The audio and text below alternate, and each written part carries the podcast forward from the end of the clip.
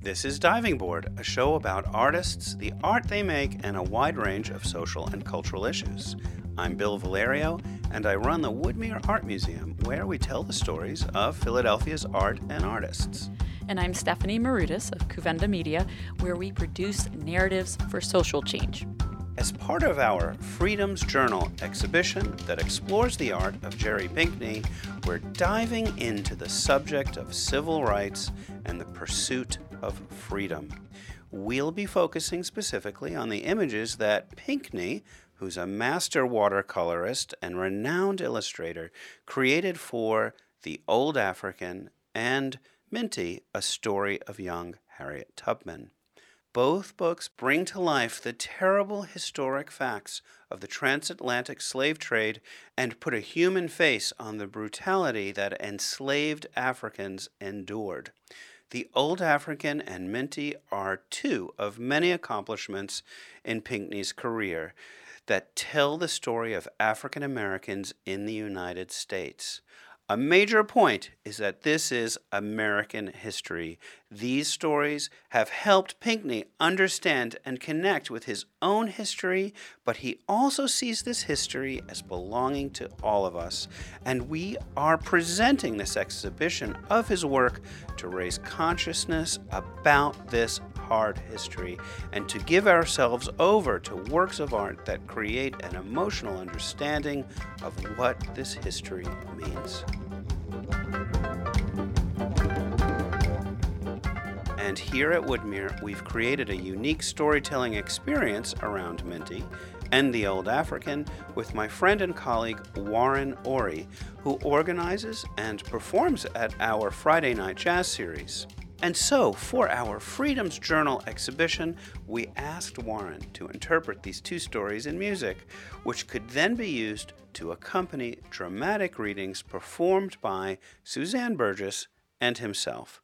When you think about this young girl, Minty, and then you go to the other extreme and you think about the old African, they were both on the same mission.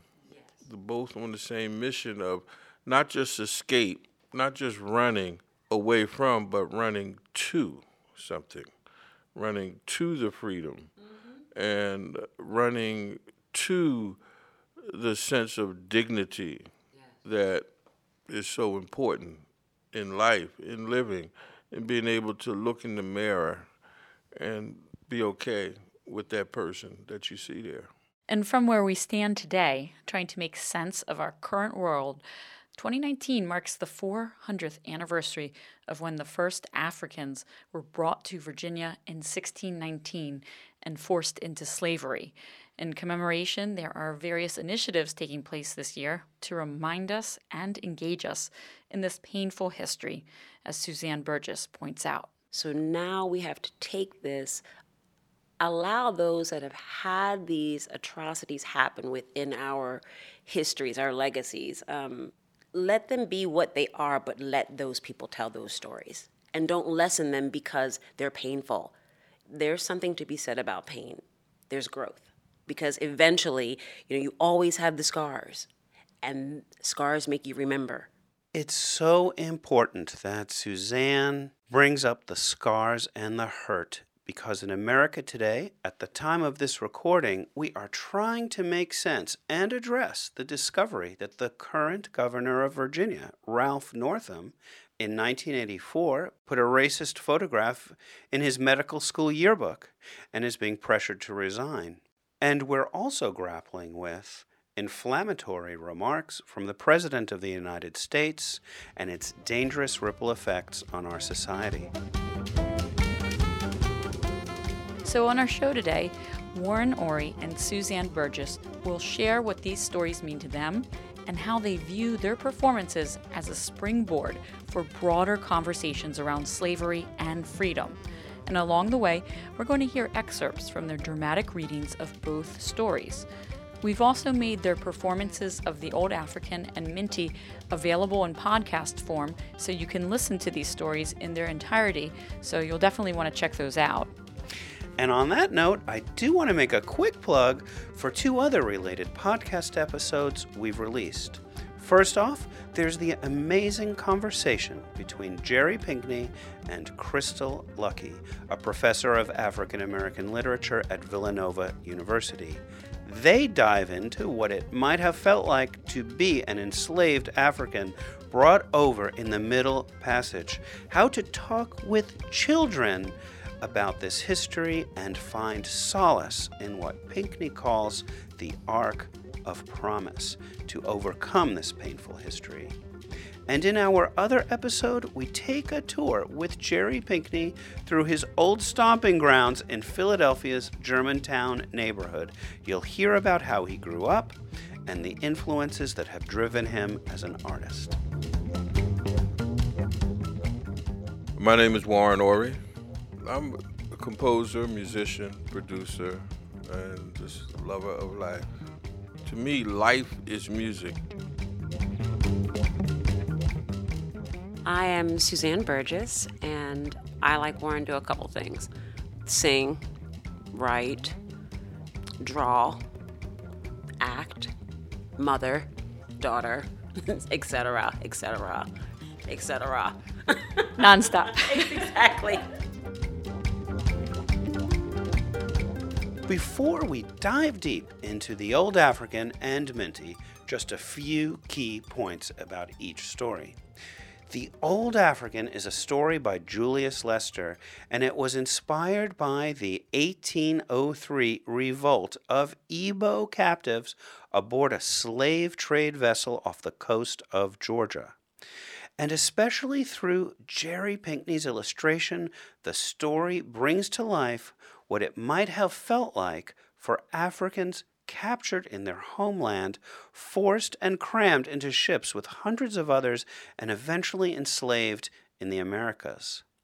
And then with Minty, a story of young Harriet Tubman, we pick up with what it was like to be a girl born into slavery. Written by Alan Schroeder and illustrated by Jerry Pinkney, Minty is a fictionalized version of the life of Harriet Tubman as a girl who had the desire from her youth to escape to her freedom. Just by absorbing these stories, I started hearing the music, and particularly these two were interesting because they both deal with either the African continent itself or the effects of slavery after having come from the African continent. But again, Africa is a continent full of different sounds. It's not all just drums. And the music I thought of for Minty, the instrument, the kora, was what came to mind right away. And then coupling that with Suzanne's beautiful voice as a speaker, narrator, and as a vocalist, I knew that would work. So uh, I say it all the time. I am so fortunate to work with so many talented people that all of this is very easy, so to speak. They make it easy for me. Well, it is in fact, I'm on the part of his brainchild, part of it, with the museum having asked Warren to do this and him inviting me to be a part of it all.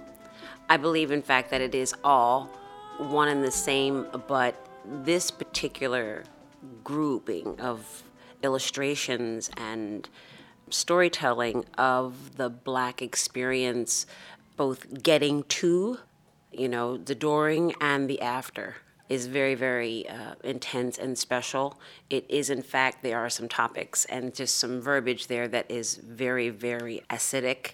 And to try to express that through narration, accompanied with, you know, Warren's brain of being so loose and being so free with it, I think that it makes it, I hate to use the word palatable for people to understand it, but I think that it does that. I think the way that he allows the music to flow in and out of and in between the words and just giving it a chance to breathe, I think it's easy for a child to understand and it softens the blow but hits where it needs to for the adult heart and mind.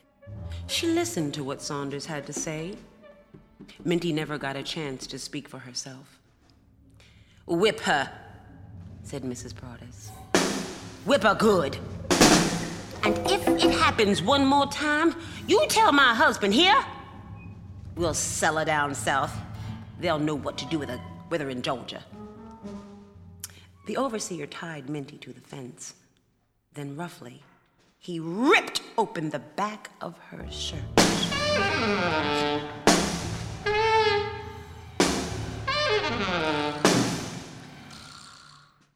I think everybody's able to get it this way. And I think that it's important if we can't have healthy dialogues about this very sensitive topic, and especially right now. This is just a very, very human way to teach because that's what this is about. He's able to teach us through his illustrations exactly what was happening, you know, exactly what they were feeling, exactly what they were, you know, hoping for. And then to have that music come in and swell behind it, and it's just an experience. And I think it's necessary. I really do. I think Black history should be taught all year round. I don't think it should just be a couple months, you know, a couple weeks. This is something that everyone has to own up to. The old African had trained himself not to eavesdrop on the souls of others, merely to satisfy his curiosity. But when any of them were in pain, he slipped inside their souls as effortlessly and quietly as a bird going from a tree to the ground. And he pulled, he pulled, he pulled the pain from the channels of their souls as if it were a worm in the earth. One of the, things that's very close to my heart is the portrayal of African and African American people as weak and and as having no backbone and just taking it, and that's not true. And one of the reasons I agreed to do this was because it dealt with resistance. It dealt with a form of not just running away or just but of, of just resisting. And so I think that we need more stories like that where black men and women fought they stood their ground and fought this throughout. So that's why I wanted to do this because the old African was a fighter, Minty was a fighter, and I want that spirit more known to people that no, we don't come from a people who just said, beat me, master, or, you know, take my wife and take my dignity. No, that's not the kind of people we come from.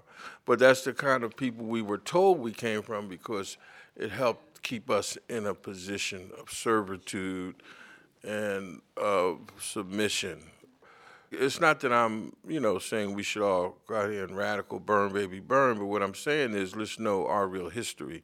Let's know that we come from warriors, and the warriors did not take it. I'm for making this information more global that, hey, we are strong, resilient people who won't take it. The Lord reached to grab her, but Ola skipped away and ran towards the ship's side, where she jumped onto the railing and without hesitating, dove into the water far below.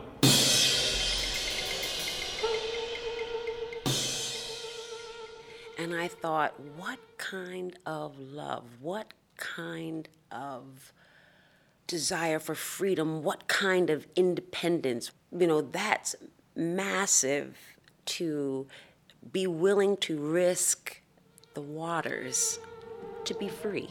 Jaja rushed to the side and looked down. Ola! Ola, he called. Jaja, Jaja, she called back. There was no fear in her eyes now. And as she sank, a smile lighted her face like the rising sun turns dark trees green.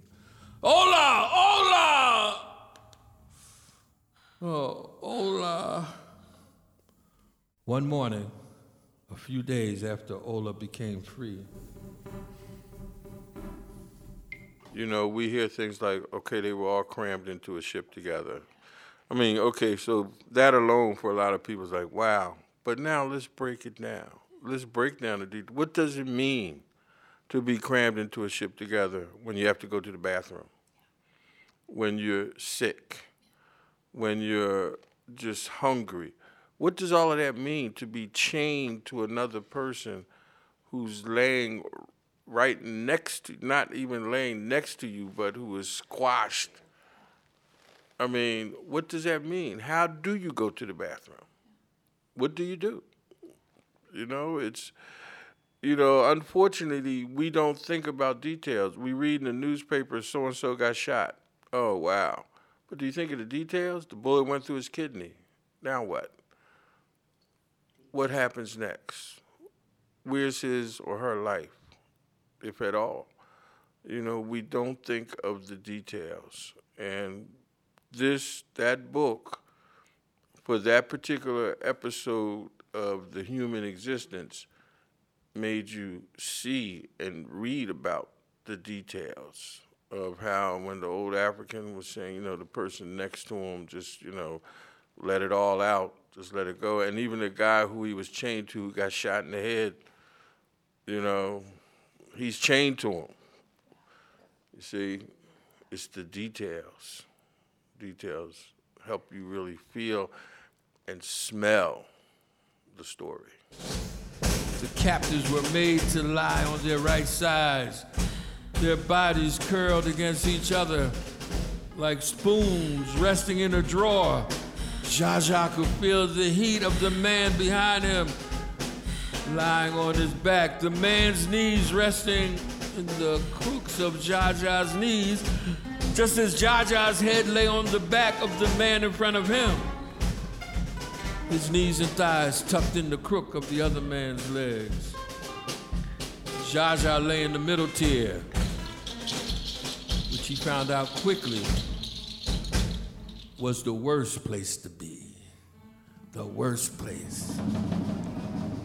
Even though there were round windows that brought in air from the water and open hatches in the ceiling let in more air, it was not enough for the almost 250 men, women, and children who lay as tightly against each other as feathers on a bird's wings.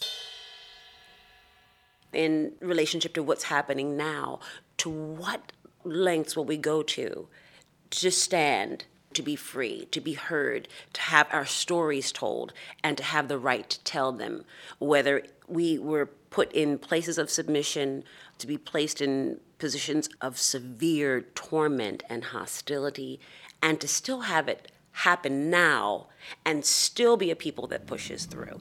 The old African closed his eyes and pictured a bird in his mind.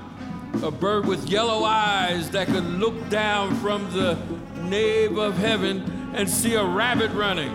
A bird with wings as wide as salvation.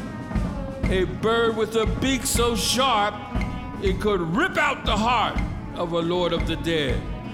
A bird with talons that could grasp sorrow and squeeze the blood from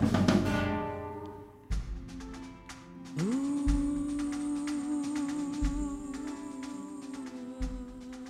And in Minty, a story of young Harriet Tubman, we can follow the threads of this determination to be free. Born as Araminta, Minty was the nickname of Harriet Tubman when she was a girl, and the story tells us how she was born into slavery and endured hardship after hardship as a child. You have to multiply that by thousands. You know, I mean, she's the spotlight, but so many thousands of children alone have went through that, and whipped maybe being the more milder form. You know, they had to deal with mutilation and all kinds of other things that you know were just tough. And so when you multiply that not only by the thousands, tens of thousands, hundreds of thousands of children, and then you add the adult population, it showed me the type of music that needed to be involved to help three dimensionalize the story. Because the music had to be strong, Matter of fact, one of the mottos of my group is the drum beat, is the heartbeat.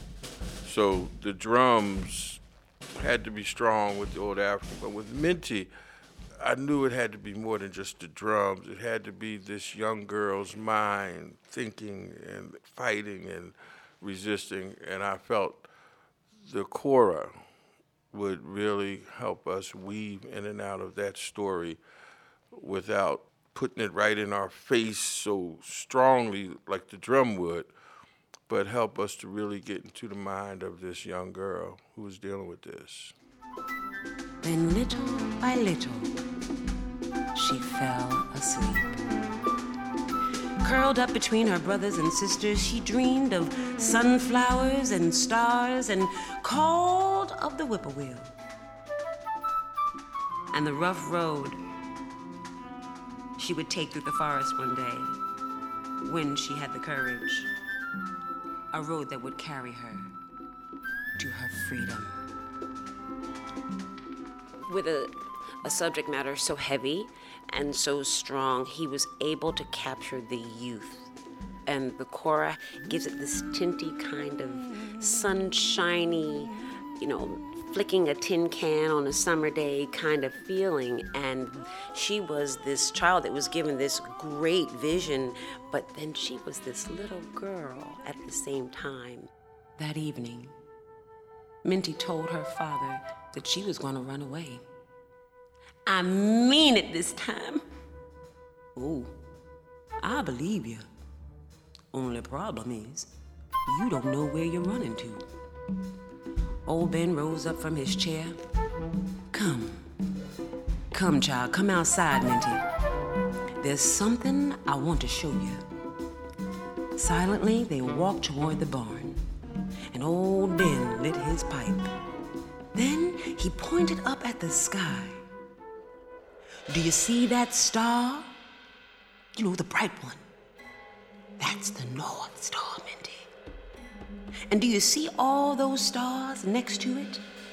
And with his finger, he traced the outline of the Big Dipper. That's the drinking gourd. Now, you listen to me. If you're gonna run, first of all, you gotta make sure it's night. Because the darker, the better. And before you do anything else, you look up and you find that North Star. It'll be the only marker you'll have, so don't lose it. Old Ben reached for Minty's hand. You follow that star, and it'll take you north, all the way to Philadelphia. Minty looked up at the dome of the sky. To her, the tiny stars looked alike. Show me again, she said.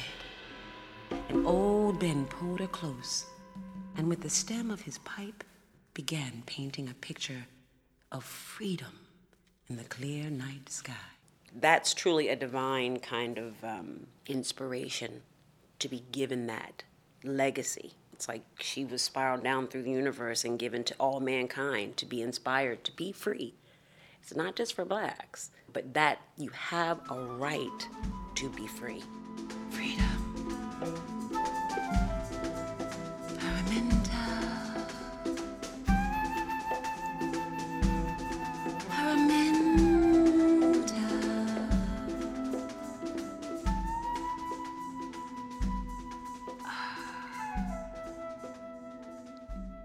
So now we have to take this, allow those that have had these atrocities happen within our histories, our legacies, um, let them be what they are, but let those people tell those stories. And don't lessen them because they're painful.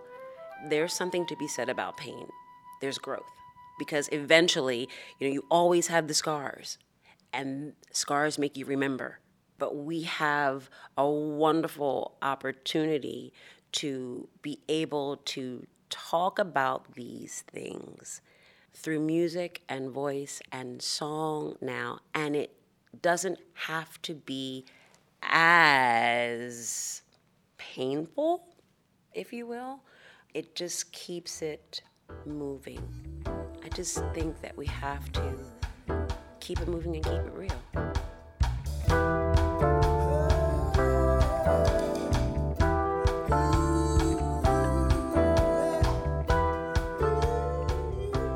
Special thanks to Warren Oree and Suzanne Burgess for joining us and their work, along with the musicians who were part of our commission. And don't forget, we've made their performances of The Old African and Minty available in podcast form so you can listen to these stories in their entirety. We've also released two other related podcast episodes. There's the amazing conversation between Jerry Pinkney and Crystal Lucky, a professor of African American literature at Villanova University. They talk about how to help children understand slavery and what Jerry calls the arc of promise to overcome this painful history. And then there's the tour we took with Jerry to visit his old stomping grounds and learn about what has shaped his artistic vision over the years. Of course, we hope you'll come to see Freedom's Journal, the exhibition at Woodmere, in person and join us for a series of related events being held. For more information about the exhibition, please go online to woodmereartmuseum.org and follow us on social media at Woodmere Art. Thanks for joining us.